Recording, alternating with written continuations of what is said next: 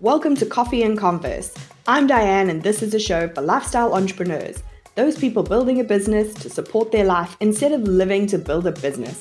If this is you, stick around for strategies on doing business more efficiently, with more ease, and in a way that feels oh so good to you.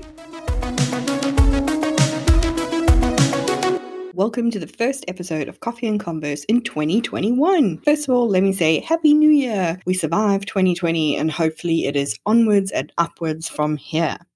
I decided to kick off this year with you in the same way that I kick off a new client relationship. When I start working with new clients, I love to chat to them about their superpower, that skill or talent that makes it really easy for them to get more results in less time. Unfortunately, for many of us, we believe that superpower is something that's probably come from study or experience or repetition. So we're left wondering why something still feels a bit off in our business, even when we're focusing on that. We've all heard that expression that business problems are really mindset problems in disguise. But I want to take that a step further and say that actually, business problems are often self awareness problems. Self awareness is just your ability to objectively evaluate yourself in any given situation, task, or relationship. That kind of ability to step back and see your thoughts and feelings and behaviors, to evaluate maybe how you're helping or how you're hindering a situation or process, or conversation, and to notice how you're being perceived by everybody else. When you increase your self awareness in your business, you will find it so much easier to get results because you can focus on what you do well. You'll find it easier to communicate more clearly with your team and keep them motivated because you know how what you're saying is being perceived and how you can adapt that to be better received. You'll find it easier to attract clients you love to work with because you will understand what they need in a situation versus what you need in a situation. And generally, you'll find it easier to be happy at work because you'll be working what works for you. Sounds great, right? But what do you do if you're not really feeling super self aware right now? Or even worse, if you think you are self aware and you're actually not.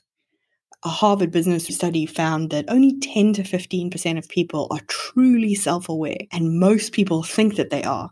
So there's some discrepancy there that everybody can work on. Luckily, self awareness is a skill that can be cultivated. That means a bunch of introspection, journaling, deep questions, and tough conversations. And while I highly recommend that you engage the services of a kick ass mindset coach on your business journey, that can be a really long game if your business could do with you being more self aware right now. So, what can we do right now then instead? Number one, ask friends, family, or peers what they think you're great at and where they think you could use a little bit of improvement. I'll put a script in the show notes for this because I know that can be like a feel like a super awkward ask that you have to make. But the bonus is this time of year, a lot of people are going into how can I make this a better year? How can I be a better person? So it makes it the perfect time to ask without the massive awkwardness. Second, ask for feedback from your clients. Whenever you finish a service for a client, or if you are in a long term service contract, you want to be asking at regular intervals for feedback on the service. And make sure that when you're asking those feedback questions, at least one of them is, How could I improve? Or what else could I do? That way, you'll start to encourage constructive feedback. Number three, ask for feedback from your team. Now, it's really important here that you make it clear that constructive feedback is welcome and won't be held against anybody you may want to consider having an anonymous way to collect this feedback if you feel like people might still be a little intimidated or nervous to critique you in your role as their boss. Now, these are all great options, but they do rely on other people feeling comfortable enough to tell you the unvarnished truth. That can be really hard to ask for, and it can be equally hard to receive. So, my preferred method for rapid self awareness is to test for it. You may have done some of these tests before and found that they gave you some great insight, but without much guidance, they could be a little bit complicated to understand, to remember, and then to implement. My clients use a business development tool instead. It's called Wealth Dynamics, and it was developed specifically with entrepreneurs in mind. And it allows you to really simply understand your profile and what you should start, stop, and continue doing in your business to maximize your results. The idea is to get you to your goals as fast as possible in the most fun way possible.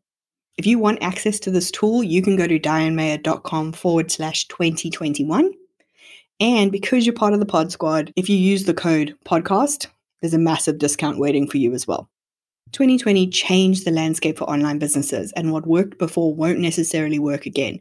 So, as we go into the new year, self awareness is likely to be the ultimate superpower in your business. It will allow you to reflect on what is and isn't serving you right now, who you want to be spending time with going forwards, and show you how you can show up bigger, better, and brighter in 2021. If you enjoyed this week's episode, please head to iTunes to subscribe and leave us a review.